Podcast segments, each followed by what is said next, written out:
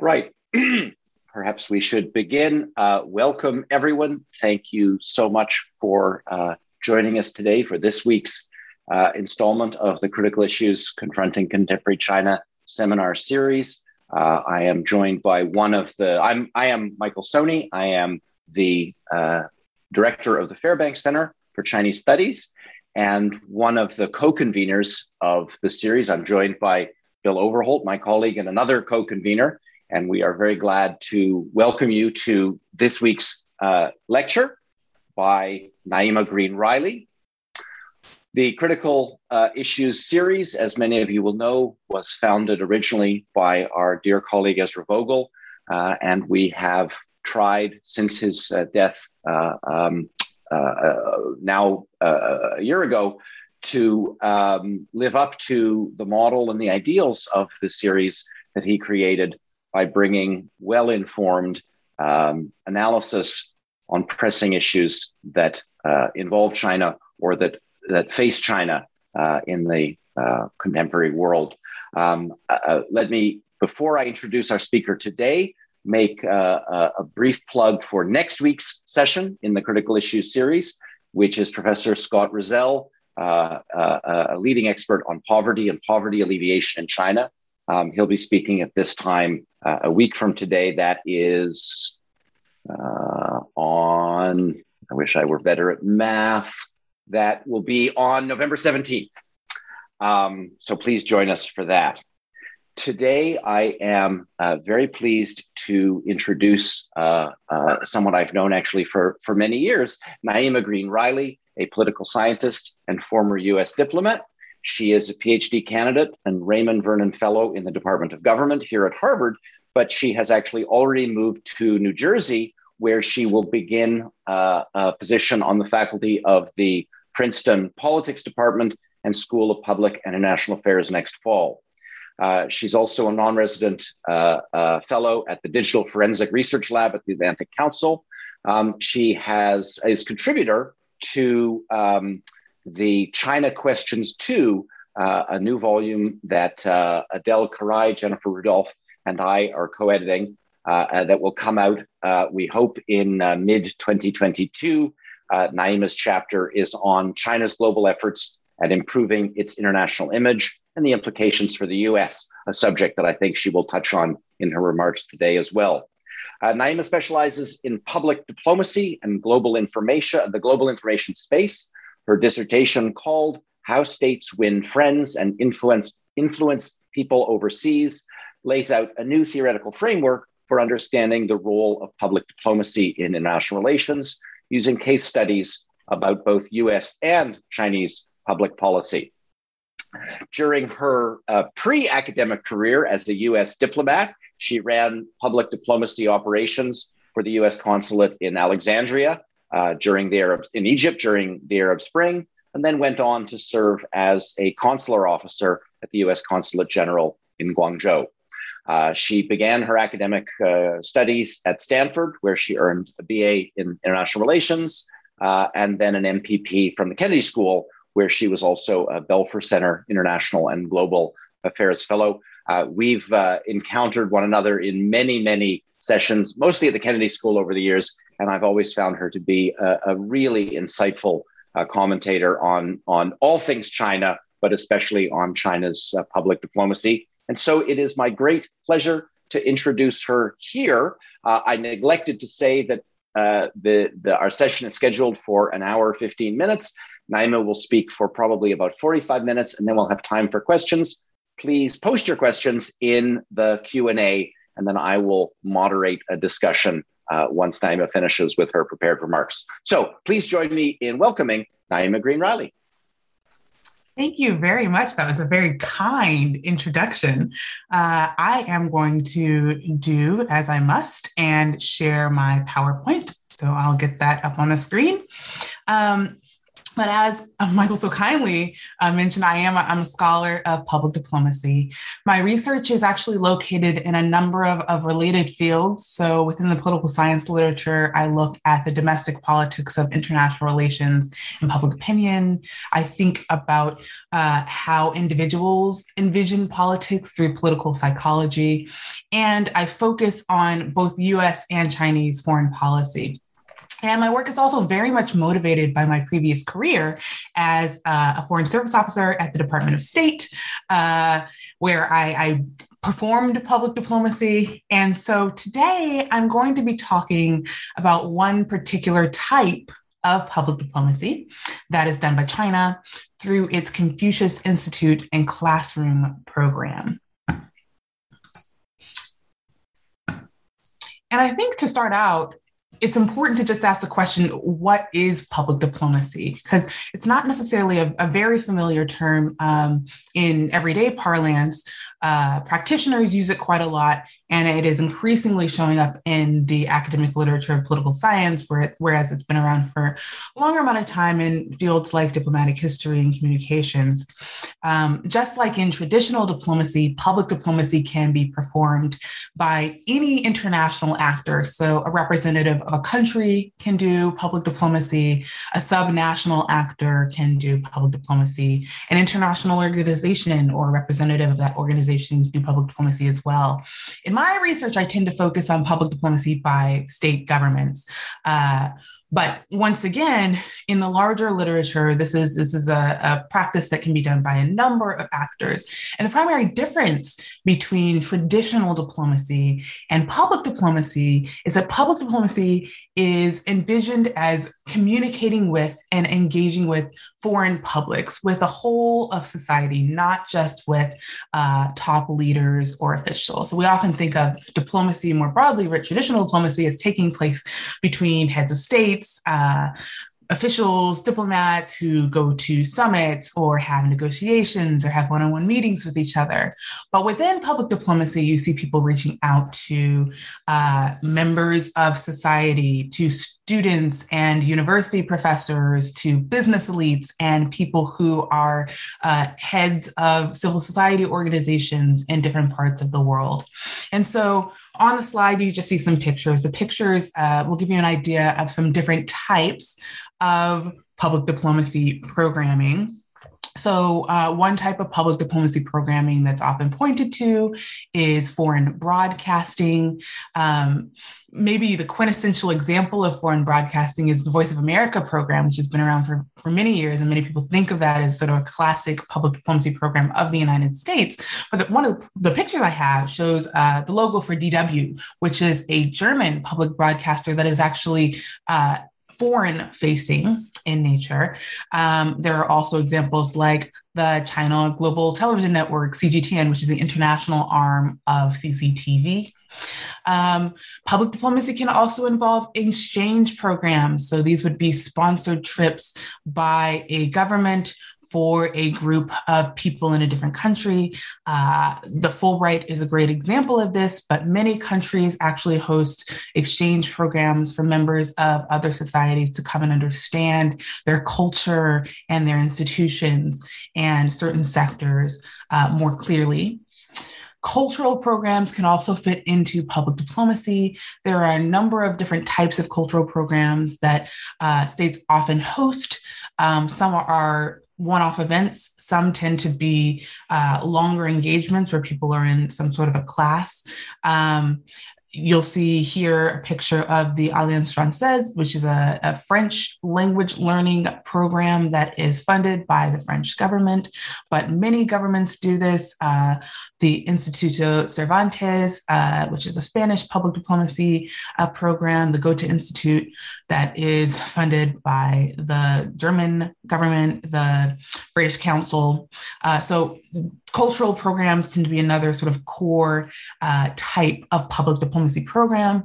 And as you can see from the slide and from the dis- from the discussion, uh, there are many different types of public diplomacy, and many countries do this all over the world. So I am generally interested in the practice of public diplomacy internationally by different governments.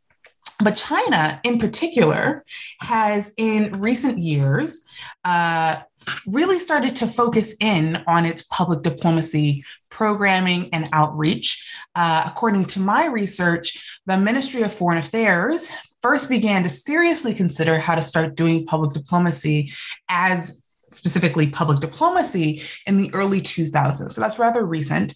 Uh, there's a Chinese scholar at Renmin University named Wang Yiwei that writes that China really began to pay attention to the practice of public diplomacy after September 11, 2001 when Chinese leaders were watching the United States suffer from this major terrorist attack and saw how anti Americanism had such impact on US foreign policy and impact on US influence in different parts of the world. So in September 2003, the Chinese Ministry of Foreign Affairs began hosting a lecture series. And it was, a, it was an internal series that was focused on understanding more about what public diplomacy was and how it was performed by different, uh, different different actors all over the world. Um, and it was uh, primarily scholars that were coming in who had focused on public diplomacy for many years, who were coming and speaking to officials at, at the MFA. That led to, in March 2004, the MFA creating a new division for public diplomacy in its Department of Information. And this was the real official start of a move toward using uh, public diplomacy and seeing the term public diplomacy appearing in Chinese official documents um, in, in the PRC. In more recent years, it's been estimated that every year China spends about $10 billion on outreach to foreign publics. That's no small amount. And so I thought, you know, yesterday I was, uh, I, I happened to come across a video that fits quite well into this talk. So I thought I would show it to you. And basically, what I'm going to show you is a video from CGTN, China Global Television Network. Um, the video will display a lot of different types specifically of Chinese public diplomacy in the United States. So you're going to see video footage from a Chinese Confucius classroom in the US. You'll also see a meeting on Zoom between the Chinese ambassador to the US, Qin Gang, and some of uh, some American youth who speak Chinese. You will be watching this clip from CGTN, which is itself a public diplomacy broadcaster. And then in the video, you're going to see some American youth who are pretty advanced Mandarin speakers, some of whom have um, competed in the Chinese Bridge competition, which is a Mandarin language competition held in China every year, and another example of Chinese public diplomacy. So I'm going to have to unshare my screen and reshare my screen in order to show you this video. So one second as I do that. Okay, and I'm sharing my sound so you can hear it as well.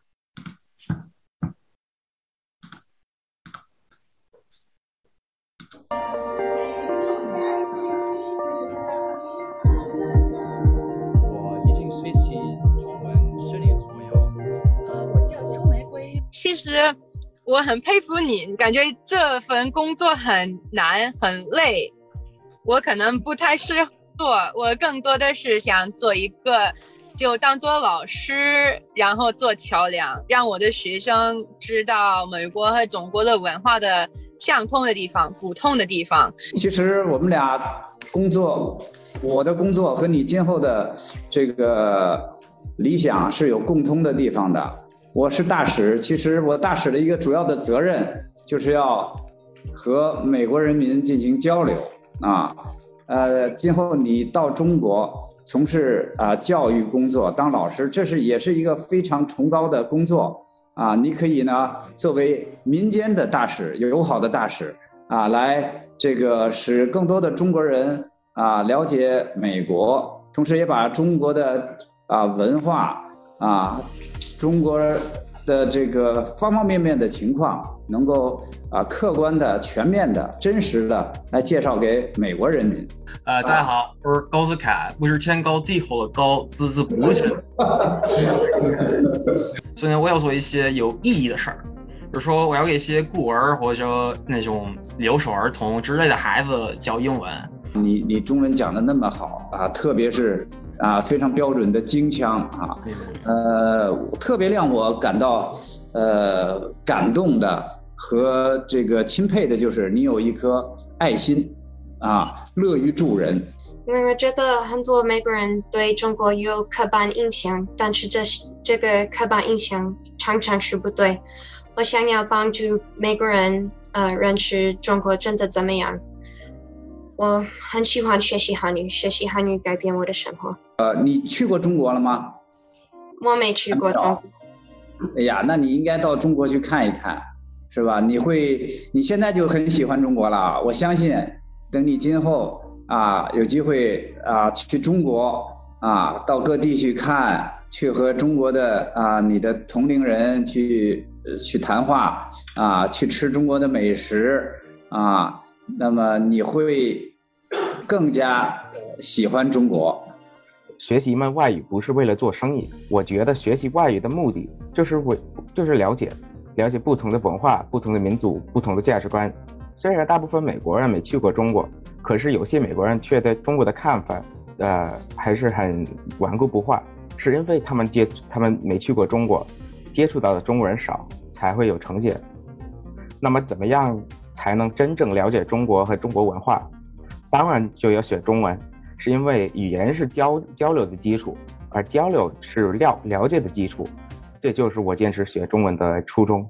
我是我是那个西雅图大学四年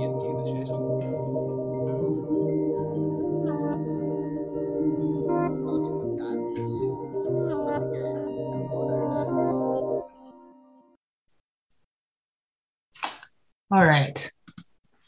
So we can take that as basically an example of how uh, Chinese broadcasters or Chinese public diplomacy implementers are thinking about uh, the practice of public diplomacy internationally and, and the values that they want to promote through public diplomacy um, internationally. Hopefully, it also paints a picture of what people who are involved in these programs actually do, um, the, the committees they engage in, um, and the ways that they engage with uh, representatives of China. Um, but today, I'm going to talk specifically about Confucius Institutes and classrooms. And Confucius Institutes are language and cultural learning centers. They're usually established at universities around the world. The first uh, Chinese Confucius Institute was opened in South Korea in 2004. And remember, 2004 was the same year that that division for public diplomacy was opened at the Information Department at the Ministry of Foreign Affairs. Since then, nearly 550 Confucius Institutes have been opened worldwide. And within that over 500 Confucius Institutes, just over 100 of those institutes were opened inside of the United States. Now, Confucius Institutes involve memoranda of understanding between the Chinese implementing organization and uh, an institution, once again, usually a university. And there's almost always a partner Chinese university that's affiliated with uh, the particular Confucius Institute that's opening as well. Grants for these uh, programs can be in the six figure range. Um, and until 2019, an office in the Chinese government called the Hanban was responsible for uh, overseeing Confucius Institutes. And basically, this office was more greatly responsible for overseas Mandarin education, broadly writ. Um, it had affiliations to both the Ministry of Education and other foreign facing um, institutions within the Chinese government. In 2019, management for Confucius Institutes is actually transferred to another entity called the Chinese International Education Foundation, which is described by uh, the website as a non governmental education foundation. Now, 2019 was a year of a quite a bit of political scrutiny of these institutions, especially within the US and in the West. And so it is likely due to that scrutiny that that change was made, because now, of course, uh, it is presented as a program that is not government funded directly, but instead administered by this non governmental educational foundation. Though, of course, many of the educational institutions that are uh, related to these Confucius institutes still have strong ties to the Chinese government. Um, I'll talk more about the political scrutiny as well. But before I do, I want to make uh, sure that I give a, a more granular uh, explanation of what Confucius Institutes are and what they do. So, once these institutes are established, they have the opportunity to open up Confucius classrooms, which offer programming um, for primary and secondary school or K through 12 students. And in both Confucius Institutes and in Confucius classroom programs, the primary focus is for students to learn Mandarin. But in addition to that, they have the opportunity to do arts and crafts. They can learn to make dumplings. They can take classes in Tai Chi. Uh, they get very broad exposure to Chinese culture it is worth talking in some depth about the content of the curricula of these classrooms, um, which is avowedly apolitical. And by that, I mean that uh, the lessons tend to focus very much on culture, on history, on ancient philosophers, old art forms. Um, in many of the lower level classes um, that sort of predominate these institutes, the students are not speaking at that advanced level of Mandarin that you heard in the video, but rather learning their ABCs and one, two, threes. And so people are learning how to count, how to explain uh, who different family members are in relationship to them, how to uh, introduce themselves and talk about their academic and extracurricular interests. And there's a real limiting of the curricula to, to those areas, um, in addition to Chinese culture many other researchers, including a group of prominent China scholars um, that were convened by the Stanford's Hoover Institution, um, have reviewed the textbooks and the curricula of Confucius Institutes. Uh, that Hoover Institution report reported no overt political content. And in fact, there's been anecdotal evidence that teachers are encouraged to avoid political topics in these classrooms. So sometimes people refer to the three T's being Tibet, Taiwan and Tiananmen, and there being sort of a, a, a, sense that the teachers are not to, to stray into the political, the political arena during their classroom, their classes. And so for the most part, instructors eschew entrees into touchy subjects like these uh, in the classes and instead really stick pretty strongly to talking about culture. Well, in the US, a number of congressional representatives and political elites have been very concerned about these programs and their impact on youth attitudes. And here are some quotes from people that you may have heard of. Um, in 2018, a columnist at the Washington Post, uh, Josh Rogin, wrote that the more important challenge is the threat that the, these institutes pose to the ability of the next generation of American leaders to learn think, and speak about the realities in China and the true nature of the Communist Party regime. In that op ed, he quoted Senator Marco Rubio by saying their goal is to exploit America's academic freedom to instill in the minds of future leaders a pro China viewpoint. It's smart, it's a long term, patient approach. And so, in reaction to these concerns, um, there have been a number of moves in recent years to restrict the activities of Confucius Institutes and classrooms in the United States. In 2019, the National Defense Authorization Act, NDAA, included a clause that said that universities could not simultaneously receive funding from uh, the Defense Department and the Chinese government for their language programs. And so universities who were receiving both, and there were a large number who were, had to make a, a, choice at that point. And many chose to close down their Confucius institutes because they didn't want to uh, to cut off the possibility of getting Defense Department funding for these programs then or in the future.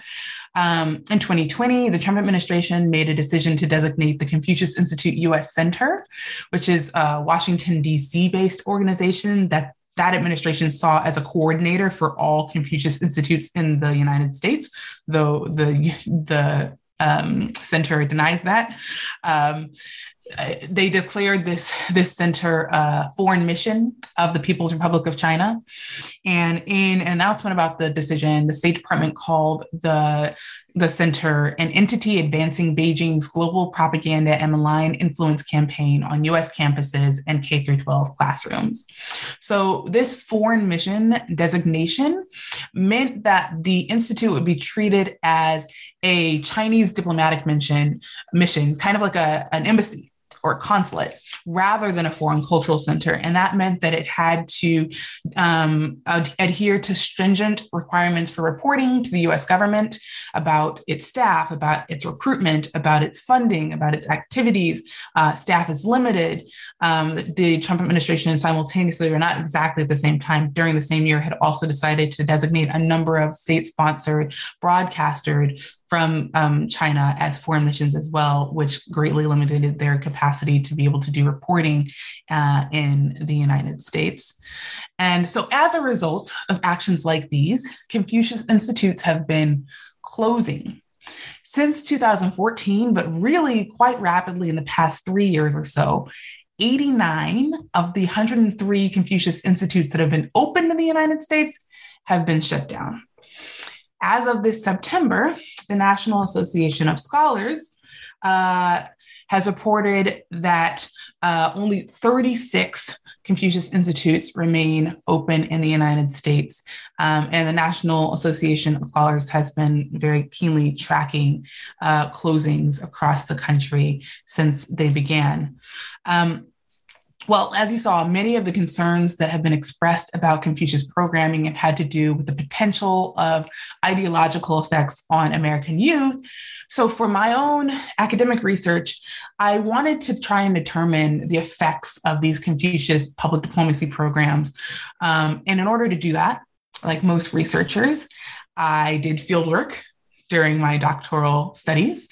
And I will just say this um, I know that fieldwork experiences vary, but I have to say that my fieldwork took me to perhaps one of the zaniest places I have ever found myself in. And that place was the US High School. I found this to be a new and exciting experience to witness high school as now a grown adult. Um, but I wanted to test the effects of Confucius programming in comparison to other types of global education programming in US schools. At its root, there is a, a fundamental puzzle about the use of public diplomacy because states implement public diplomacy out of inception that primping their international image um, internationally will help them to withstand negative impressions due to unpopular policies or leadership choices.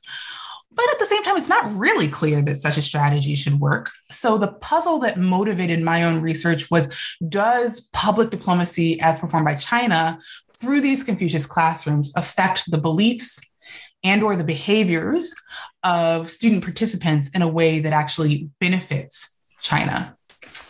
Um, now, before moving forward, it's important to understand uh, what these programs aim to do from the Chinese point of view. So, many of the Chinese intellectuals that I've spoken with have said that public diplomacy should improve Chinese soft power, Li in Mandarin. And the concept of soft power is one that is often tied to public diplomacy. Soft power is a term that was coined in the late 1980s, early 1990s by a Harvard professor, Joe Nye. And the basic idea is that countries can use attraction to get what they want internationally. And so improving soft power is one main goal of Chinese public diplomacy. And it's often linked to public diplomacy um, done by many states. Um, now, those who are listening to the video that I showed you earlier may have heard the Chinese ambassador use three ad- adjectives to describe how he hoped learning about China would affect American attitudes. So he hoped that they would become more 客观的,全面的,真实的, or to translate objective, comprehensive, and authentic. So uh, it's interesting. It's not the first time I've heard those words. Uh, this is uh, something that I heard in my interviews as well when I was working on this project. Uh, the idea that the point of Chinese public diplomacy is to give foreign publics a clear, objective understanding of China is one that is repeated often by policymakers and public diplomacy practitioners in China. And so we can keep these goals in mind as we evaluate the effects of Chinese public diplomacy in the United States. Um, so I set out to understand how students in US high schools that had Confucius classrooms re- reacted to programs throughout the 2019 2020 school year. And I'm going to tell you a little bit about the two schools that I spent the year studying. But because I do have to protect the privacy of those schools, uh, I've created pseudonym, pseudonyms for them, uh, fake names for them. Um, however, I can say a little bit about the schools. Um, both schools had a Confucius classroom. When I was reaching out to schools, I was looking for schools that were different from each other, not two schools that were basically the same. And so these schools differed along several dimensions. Uh, first, diversity of the student body and surrounding area. Second, the politics, the local politics of the areas. Um, so while Clover Springs High School was located in a more wealthy uh, suburban region in the Mid Atlantic, um, and offered, you know, Spanish and French in addition to Chinese. Silver Brook High School was located in the South. Uh, it was a much more mixed class neighborhood. It was also much more diverse than the area where Clover Springs was located. And the student body was also much more diverse, both in terms of its Asian American student population, but also in terms of its larger uh, ethnic minority population. Um, and actually, that school also um, was located in a more conservative area within the school offered more foreign language options. Um, in the end, I'll say I did a number of different types of analyses on this data. And in my data, I basically found very similar trends for the two schools uh, in question. And so uh, that, that was heartening just from the standpoint that it didn't seem like one particular type of school was reacting in one way and another was reacting in another way. And so for my research, for my um, my study of Confucius classrooms and global education programs, I, I focused on several main sources of data. Uh, the first source of data was a set of surveys that I did in these schools. And so uh, in the schools, basically, I did three waves of a survey one at the beginning of the school year in 2019, one at the end of the fall semester in December 2019, and then one at the end of the school year in May 2020. Uh, at the same time, I did parallel nationwide surveys online um, that were done for me by a professional survey company called Dynata, used to be called SSI. Um, and it, these surveys were of young people aged 12 to 18, um, so meant to, to mirror um, the, the students who were at the schools. Um, but then I thought most of the scholarship that I read on public opinion and foreign policy tends to focus on the ways that adults think about these issues. And so I wasn't necessarily sure how to interpret. Uh, you know thoughts about international affairs from young people. So i thought it'd be useful to also do surveys at the same time of adults. And and during the both the first and the third survey i actually had Dynata capture uh, small samples of adults um, just answering the same questions so that i could get some sort of an idea of how you know the ideas that were um, being expressed by these tracked with uh, an older population of, of people um, in addition to that I was able to engage in ethnographic classroom observations at both schools. Um, I did interviews with a range of different individuals at both schools. And I've, throughout my research, been able to do uh, the public policy interviews with uh, practitioners and experts um, who are both American and Chinese and of, you know, in Europe as well. Um, just to better understand public diplomacy and to put these findings in context.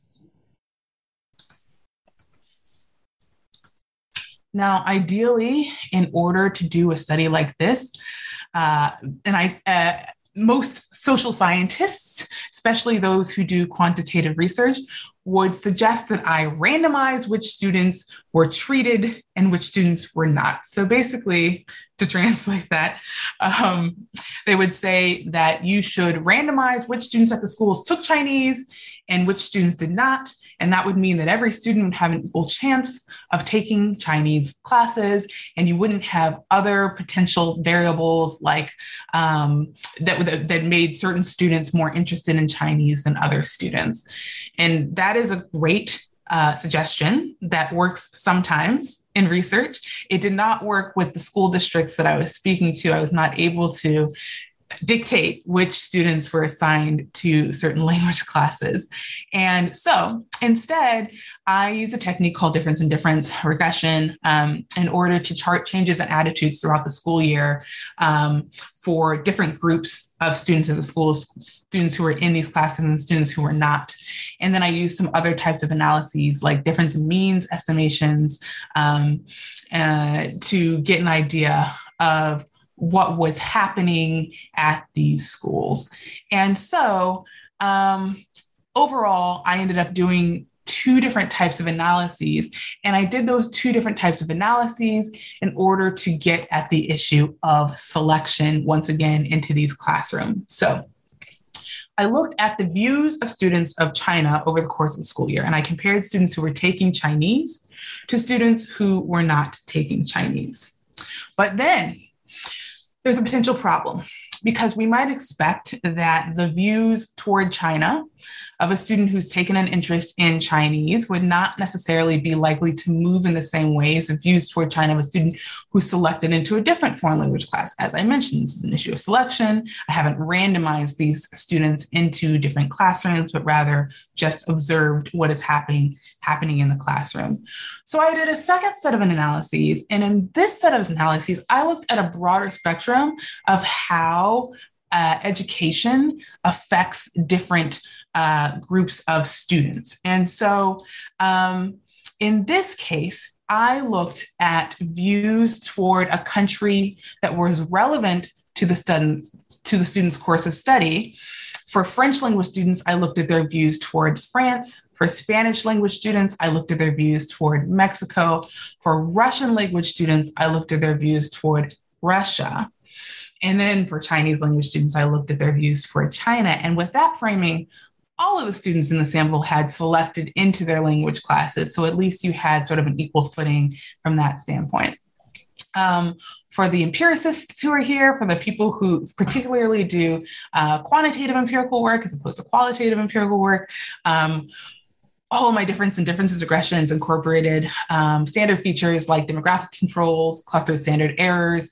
I clustered the students um, according to the, the classrooms that they were in. So I would uh, consider French one versus Spanish two versus Spanish three students, different clusters of students. Um, and there were some effects that the unexpected COVID pandemic had on my research as well, as it did on everyone's research and everyone's lives during this school year. So, of course, no one expected that this pandemic was going to take over the world um, during this year.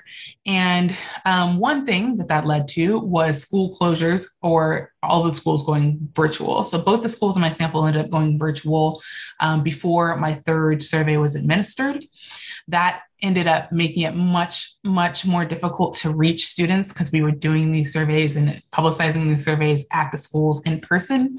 So in my third sample, only 11% of the initial number of students took the survey. So I think there were 123 people who took the third survey, whereas there were uh, over 1,100 people who took the first survey. Um, so it was a substantial decrease in the number of students who took the survey. Be- but beyond sample size, you might envision that a pandemic like this one and what happened afterwards could have affected the views of China of these students, given that there was a heavy political focus on China by President Trump, by other political elites, using language that vilified China and that particularly called out China, Chinese government, uh, certain Chinese cities. Um, and therefore, uh, I, I, I wondered well, I assume that all of the that activity would also affect student views of China in addition to whatever um, they were experiencing at school and perhaps, you know, even more so since school was virtual.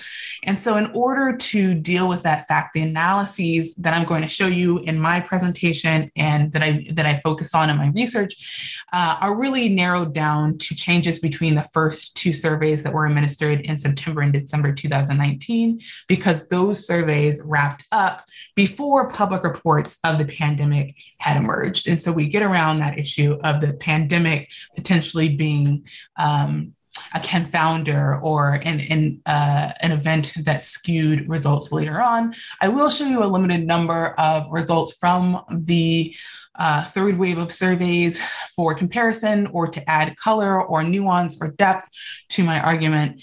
But what's interesting is that we actually can see some really interesting trends just from looking at the fall semester and what happened there at these schools. And so now I'm going to move on to results. And the first results that I'm going to show you are sort of main results. This is going to be a plot of the favorability of views toward China over the course of the school year. So this is a plot of how favorably or unfavorably students viewed China over the course of the year. Um, I took a survey that asked how favorable or unfavorably do you view China? Um, and because these were young students, I, you know, included in parentheses how favorably, good, or unfavorably bad to China over the course of the school year. Um, and then I translated those survey responses into uh, numerical Likert scale uh, scores, which is why I can plot them here on these axes. But basically, what we see here is that for all of my groups in the sample over the course of the entire school year, there was a decrease in the favorability of views toward China. So the top line in the plot shows you there's a top dark red solid line students who were in Confucius classrooms at these schools. They, over the course of the fall semester, had a decrease in how favorably they viewed China over the course of the school year. And then they continued to have a decrease in the spring um, that was actually lesser in magnitude. Um, the second line shows you students who were at the two schools, but were not studying Chinese in Confucius classrooms. They were studying other foreign languages or they weren't in a foreign language class that year. They also had a negative uh, trend in the way that they viewed China over the course of the school year that was mainly focused actually on the first um, semester. The third line is almost even. It's just i think it's just slightly negative in its trend. And that is the online sample of youth. And so interestingly there you see a real decrease over time but mostly concentrated in the fall to spring as you might expect. And then i only surveyed adults in the first and third semester. I would i, I or third survey. I would have done the second survey but i didn't have the funding to do that many surveys. And so all we can tell is that there was a negative trend over time for adults, and adults had the least favorable views of China over the entire course of the project. Um, when you look at some of my regression analysis, and I haven't gone through the trouble of showing you complex regression tables in this presentation, but I have in my own research done them. Um, there are some advantages to that. So this shows you differences um, in means over time, but means don't incorporate controls for things like demogra- different demographics, and they also don't include those uh, clustered standard errors. What's interesting is that the differences in differences regressions were not significant, meaning that, in fact, the decrease in trend was not really very different for the students who were in the Confucius classrooms and the ones who were not. There was no real difference in how students were reacting to China over the course of the school year, regardless of whether they were in Confucius classrooms or not.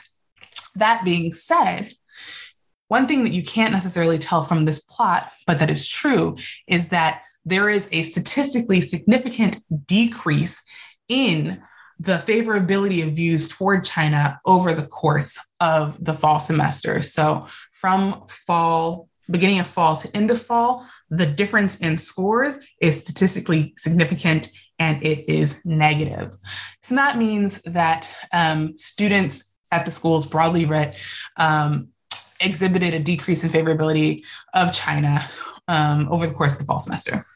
Now let's take a look at changes in knowledge over this over just the fall semester. So this is a different kind of a plot. And in this plot, I am not showing you what happened in the spring. We're only focusing on the fall because I think this is really interesting. So these are differences in mean estimates for the period between surveys one and survey two. And anytime you see a dot and whiskers indicator, um, that is to the right of the vertical line, that means that there was an increase in knowledge. Anytime you see a dot and whiskers indicator that is to the left of the line, that means that there was uh, not learning, but actually a decrease in scores, or I don't know if you would say a decrease in learning, but a, performing less well uh, by the end of the semester. And so, what we see here is that students who were inside of Confucius classrooms became more knowledgeable about China. They scored better on their second quizzes about China than they did on their first. That's the students who are in the top of this uh, graph who have the dark red line.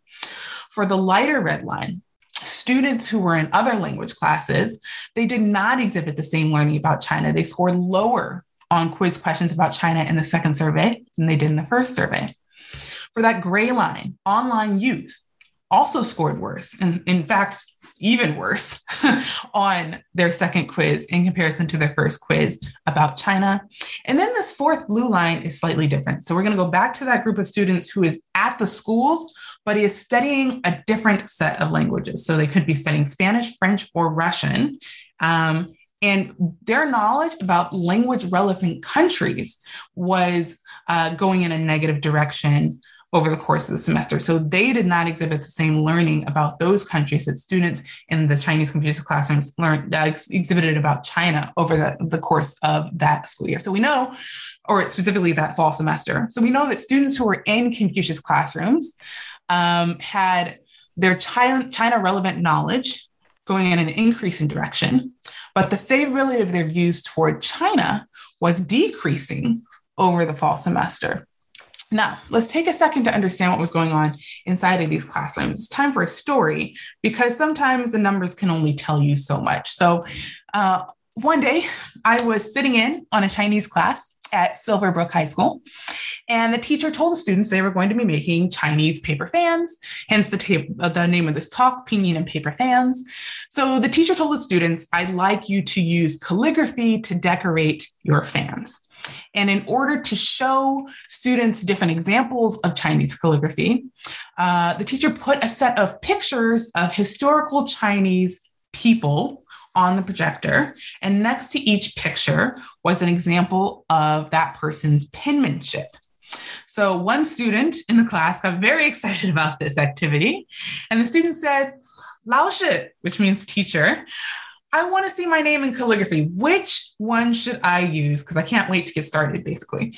Uh, and the teacher decided to demonstrate by choosing a picture of one of the men on the screen. So she pointed to one picture and said, well, Who's this? And the student didn't seem to know. So the teacher gave her a hint. She said, Chairman. And suddenly the student yells, Mao, of course. And then the girl paused for a minute and she said, wait a minute, that's communist. And in her voice were a mix of contemplation and condemnation, this mix of feelings. So she showed excitement about Chinese culture, about the activity that they were doing. But once she started to see any any hint of talking about politics, and this was about as political as you're going to get in a Chinese Confucius classroom, because as I said, teachers avoid real political topics. Um, the student got very hesitant. And that mix of emotions seemed ever present in the students who were in the Confucius classrooms. Um, I also saw a similar mix of emotions in the way that students answered open ended responses about China in the third wave of the survey. So I just asked the question um, on the third wave of the survey about how students felt about China. Just tell me and tell me what you like or tell me what you dislike. And I just left it open. They could write as much or as little as they wanted. Well, here are some open-ended responses. And I know this is a lot of text. I'm going to leave it on the screen for a while. Um, and I'm also going to help you out by doing some highlighting. So these are quotes from two students at the two different schools um, talking about China. And both of these students are students who were in Confucius classrooms. As you can see in both of the quotes, you have a number of negative evaluations about uh, the Chinese government. You see uh, mention of events related to COVID 19, talking about treatment of Uyghurs in China, concern about Chinese policies. So you see some real negative uh, thoughts. You also see a number of positive evaluations. You see mentioning that China is a beautiful place, that uh, they are enamored with the people or the culture, they enjoy the food, they watch Chinese dramas, they like Chinese innovation.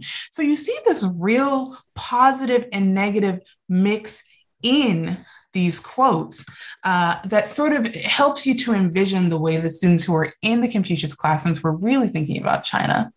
And what this shows is that students held a number of positive and negative evaluations about the country in their minds at the same time.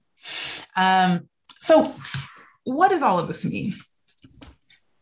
Well, one outcome of my research seems to point to the fact that learning Chinese and getting exposure to Chinese culture in Confucius classrooms was producing students that were gaining pretty complex views of China. They were informed about China. Uh, they could articulate quite a lot about what exactly was positive and what they thought was negative about China.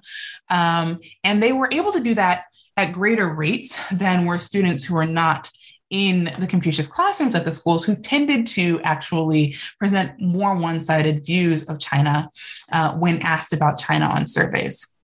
But despite the mix of views, the negative evaluations clearly held weight for the students who were in the Confucius classrooms because when using a cut and dry measure of favorability to rate China over the course of the school year on surveys, students at these schools did not demonstrate the increasing pro China attitudes that Josh Rogin and Marco Rubio have warned about.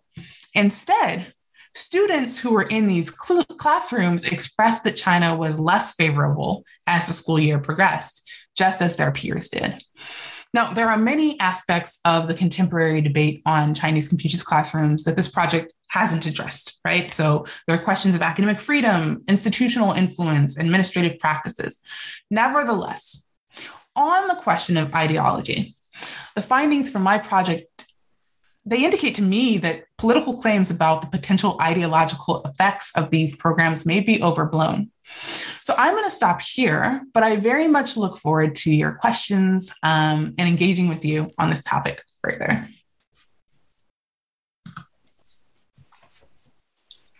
Thank you so much, Naima, for just a fascinating, uh, a fascinating discussion about uh, something that we hear a lot about in the U.S.-China relations space, but actually know very little about what what it actually means in practice. Um, let me just start. So I, I, have a couple of questions, but let me just begin by congratulating you and, and saying uh, how much I appreciate the way you ha- handled in such a matter of fact way the disruption that the pandemic caused to your research. Um, as you said, we've, we've all been profoundly affected, uh, and, and our research is only those of us who are researchers, researchers working on China. Um, by and large, even those of us who have been most badly affected have nothing to complain about in relation to the people who have who have really suffered from the pandemic. But I just I, I think it's it was a really refreshing way you handled that this happened. I dealt with it, uh, and and I, I really appreciated that.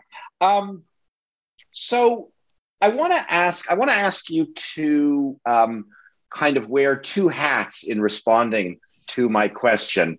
We tend to focus in this seminar on um, the implications of a particular phenomenon for US policy. But I'm going to ask you both to be a scholar of public diplomacy and to think about the implications for China for China policy, that is policy in China. So, um, would you say, on the, as an as an analyst of public diplomacy, that what this indicates is that the Confucius classrooms are a failure? That is to say, that they do not meet their objectives. Their pol- so leaving entirely aside their effects on you know the, the, the whole American perspective. Does this mean? Does your research suggest that the Confucius classrooms fail as public diplomacy? And then the second part of the question is um, if, if in some extraordinarily, almost unconceivable world, um, the leadership in the Ministry of Education or in the Hanban asked for your advice, what should China do about this situation? What's the policy response that you would recommend uh, in dealing with the, the clearly complex situation uh, that you're facing? So let's let's start with that. And uh, I see Bill has a question to follow up. But over to you first, Naima. Thank you. Sure. Um, so on that first question, one thing to keep in mind is that the United States is one of many countries in which China is doing this work. And so I have looked at responses to Confucius classroom programming in the United States. And of course, the United States is one of the places where there's been the most vigorous debate and the highest level of concern, I, I would say, about this type of programming, and thus uh, quite a response to it. I think that what was happening in the Confucius classrooms is that students were learning about China in their schools they were thinking about China outside of their classes because when you study a language, you tend to be interested when you hear news about the language. And when they went and looked at news in the outer setting, they were reading a lot of negative news, but they already had that focus on China from before. That might not be the case in other countries where that heavy political focus on China is not necessarily there and, and having that, that impact. So if I ask the same open end in a country um, where students were getting a lot of positive impact about, about or a lot of positive input about Chinese culture, and uh, then they were paying attention to China, but they didn't hear these things in the news sphere, I don't know necessarily that they would have the mixed views because I don't know where they would come from. Students were mentioning in their open ends things that they weren't learning about in classes, right? And so they were getting them from the news stream. Um, so it depends on what the alternative to classrooms is. Uh, in the in the country uh, where the student is is studying to some extent, I think, um, are they a failure?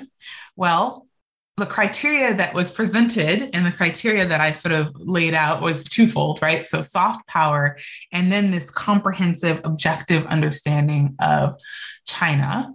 Uh, soft power tends to be more attractiveness. And so usually measures uh, like soft power tend to rely on things like favorability. So probably not creating more soft power for um, China in the particular schools that I studied. Um, were students' views of China becoming more comprehensive? Yes, they're becoming much more comprehensive. Were they becoming more object- objective? Eye of the beholder, I think. I think a lot of people would say that, yeah, it was objective. They were able to take input from one side that said that China was really interesting and sort of absorb that, and then also take this uh, input from the other side that said China was really problematic, and they it, um, they were absorbing both. I think that for Chinese policymakers, uh, when they say objective, they have a sense that um, criticism of China is blatantly not objective and that the media in the United States is not objective. And so, from that point of view, uh, probably they would not be satisfied with the uh, comprehensive uh, viewpoints that were being developed by these students. Uh, what is the way forward? Well, I mean, I think that it's important for all public diplomacy practitioners to be wide eyed and uh, aware of the actual impacts of their programming, to be realistic about what's possible with their programming. Um, and so, certainly I've seen reactions to uh, sort of like the increasingly negative rhetoric just within uh, the US public and some other places to closures of Confucius Institutes in the US, but also Sweden closed all of its Confucius Institutes. Just the scale's a lot smaller because Sweden had about five, whereas the US had 100. Um, and there are definitely concerns there. Um, I'm I'm interested in in seeing how policymakers react because I think sometimes when many practitioners talk about public diplomacy, and this is not just Chinese practitioners, but a number of public diplomacy practitioners, sometimes that awareness of the possibilities, but also the limitations of what is possible through public diplomacy are not quite so um, developed or they're not expressed in a very nuanced way. And so I think that's very important. Thanks. I'm going to ask Bill for you just to hold on for one second because uh, my colleague, our colleague Nara Dillon, uh, also a co-convener of this series, asks a question that's quite related to to the one I just asked. Um, what what tools for public diplomacy do you think are most effective? The educational programs you talk about, media, popular cultural, academic exchanges, etc. So I guess you could ask this one, you could answer this one question as a China question, as a US question, or as a general question. I think we'd be interested in all of them actually. Right. And here's another thing that I'm interested in as a scholar of public diplomacy. So I once did public diplomacy and I was interested in trying to, so I talked about nuance and understanding sort of the uh, expectations for public diplomacy.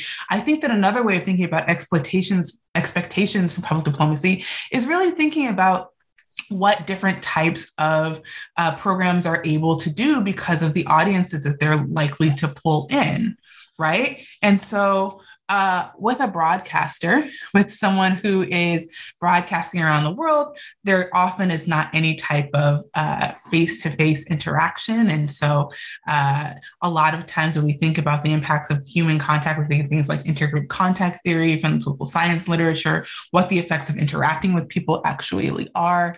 Um, is it possible to actually have this impact on people um, that is personal in nature when you don't ever see them? I don't know about that. Um, thinking about exchange programs, now you have the personal capacity, but a much smaller group of people that you can reach because you're spending thousands of dollars getting them across the sea to come and visit you. And so I actually think that different types of public diplomacy can be effective for different purposes. And another hope that I have in doing this type of research is to get us, as people who are interested in public diplomacy, to get practitioners to think really carefully about uh, being more specific about what different programs that are designed in different ways and have constraints, but also opportunities can do. And so that's my interest. It's less about, okay, well, yeah. just throw all your money into this one type, but really think about who you're involving in these programs and how that will affect things.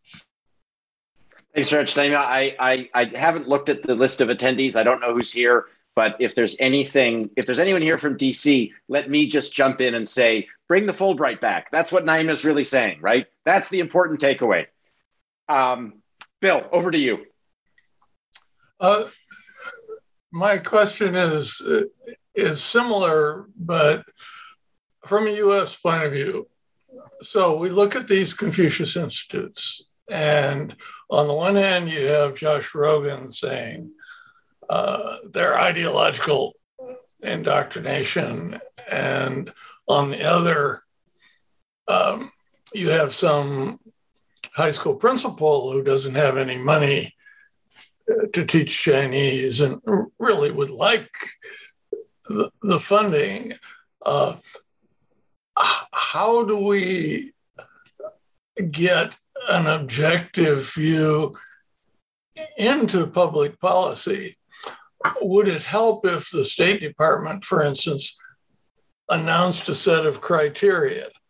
Uh, uh, programs are okay if if they're just language or just language and no political content. And then uh, people like the Hoover Institution and yourselves could could be uh, cited as, as, as evidence uh, one way or in, in this case the other. Uh, how do how how do we use this to refine the American public debate and, and, and get out of an atmosphere of McCarthyism? So I was surprised in my research to find that, for example, um, there were lists of where Confucius uh, institutes were in the United States. Uh, I could never come up with a list and of all of the Confucius classrooms in the United States from from others, and so really worked to try and compile information on where these Confucius classrooms were existing because there are many more compared to the number of 100 uh, institutes, many more classrooms because each institute could have like several, five, 20 classrooms that are affiliated with these institutes. So, one thing is that uh, the US is a very open society. We are not, some countries are, are very, uh, uh, they're very closed, and so it's harder for foreign actors to come in to, to implement programs without like a, a wide amount of sort of uh, knowledge and tracking by the institutional government. The US is not that way. And so I am not sure that US policymakers really have a clear idea of where these Confucius classrooms are. And I think that that actually is I think that's kind of interesting. I mean, like, I think um, it would be useful to know, like, oh, is this a program that's more popular in this place or this place, and what type of school is is doing this type of programming? I think that's actually something that's useful if you're going to make policy about them. Another thing I've noticed is that um, so each institute at least has to set up a memorandum of understanding um, previously with the hanban now with this foundation that basically says uh, these are the terms of our agreement and that regulates everyday things like uh, sending teachers from china to uh, be contracted to work at the centers or um, how much funding you're going to receive or what the materials are and when they come and things like that. Um, but MOUs are individualized and different from institution to institution. So you might have one institution where the folks who are working on setting up this uh, Confucius Institute are quite keen on or are quite tuned in to the contemporary debate about the potential uh, harms of maybe uh, having uh, a center where uh, there's not a focus on academic freedom or there's not a real concern to allow just anyone to be able to teach or to speak at an institute um, are. And then you might have another uh, school where people don't actually have a lot of exposure to China who are running the institutions. Avery Goldstein, who is a professor at the University of Pennsylvania, had what I thought was a really great idea that I saw once.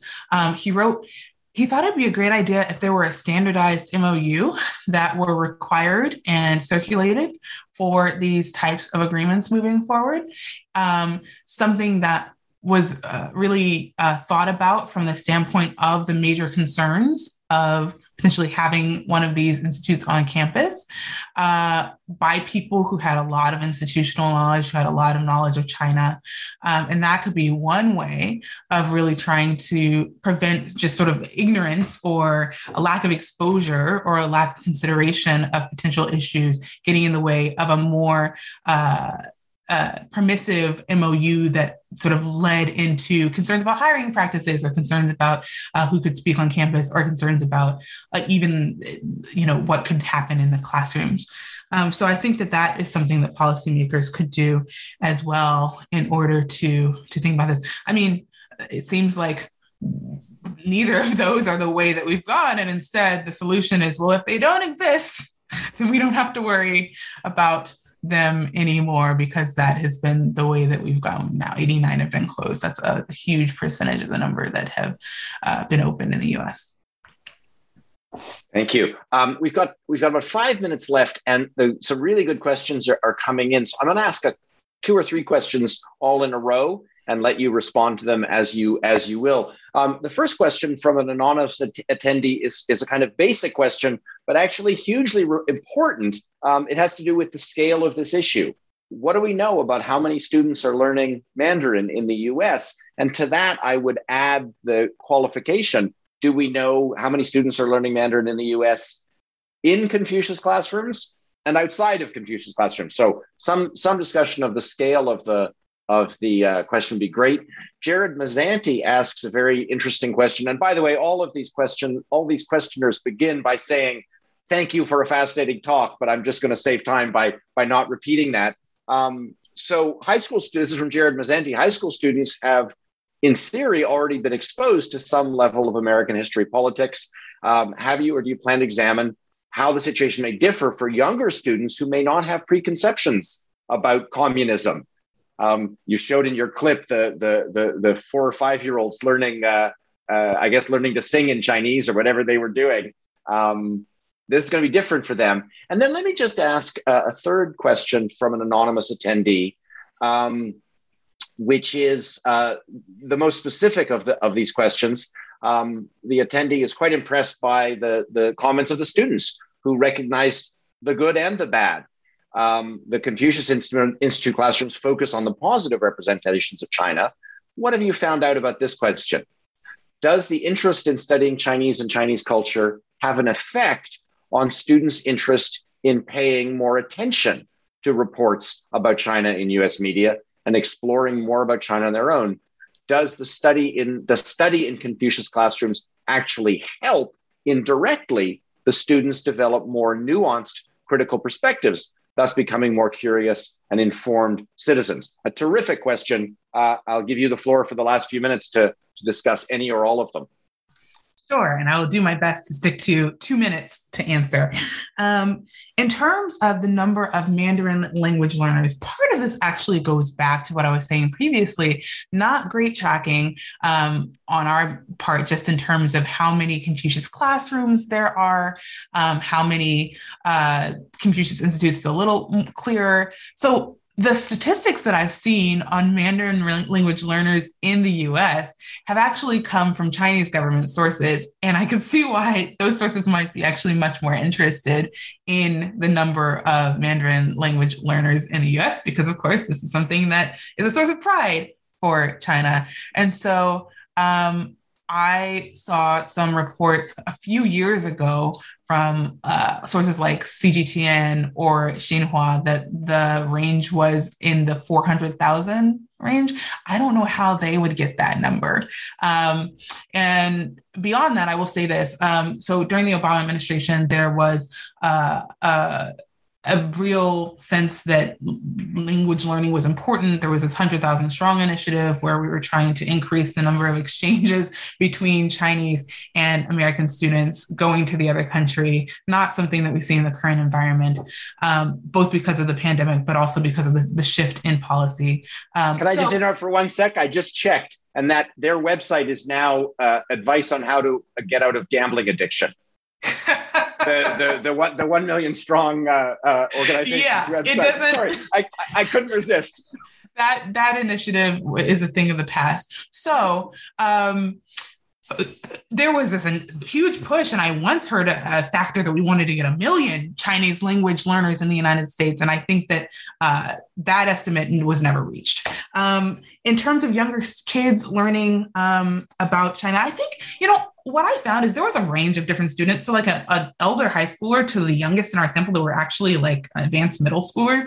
Um, seemed to pick up on cues in different ways. So it was a lot less nuanced. So like they wouldn't say, they wouldn't mention all those particular policies that one of the quotes mentioned, but they would just get the sense that people felt negatively towards China. And that still can have an effect on how they're understanding China in the world. And I'll just say yes to the third question. I do think that studying Chinese language made people pay more attention to China in all aspects of their life and therefore pay more attention to the news about China as well. Great. Thank you. Thank you so much. We have a last question uh, coming in from Terry Lautz, an old friend of the Fairbanks Center. I won't actually invite you to answer the question, but it's a great question, and I will just raise it for the sake of the audience. Terry asks To what extent is Taiwan moving into the gap uh, left by the closure of so many Confucius institutes and classrooms in the US? And what are the implications of this? Um, I don't think, Naima, that's something you've worked on, but certainly a fascinating and important question for us to to think about. Do you want do you want to comment on it? Or? I, I will say two things. First of all, Terry has been a great mentor. I am a public intellectual fellow with the National Committee on U.S.-China Relations, and he is an extremely supportive advisor of that program. So thanks for your question, Terry. Um, I do think that there is probably interest from the Chinese side in filling this gap. And I've heard some policy proposals in op-eds and the like that that's something that should be pursued. Great. All right. We had better we had better stop there. We're, we're already a little bit past time. Naima, thank you so much for uh, a really stimulating and fascinating and important um, presentation on an issue that, as I said, we we hear a lot about, but we we get a lot more heat than light. So thank you for sharing light. Um, congratulations on your new position at Princeton. I would say we are sorry we are sorry to lose you at Harvard, but I'm fairly confident that we will uh, we will keep in touch and that you will be back and and uh, both online and when that's possible in person. You're always welcome here at the Fairbanks Center. Thank you all very much for joining us today. Uh, have a pleasant afternoon or morning wherever you are, and uh, we look forward to seeing you at future Fairbanks Center events. Thank you very much.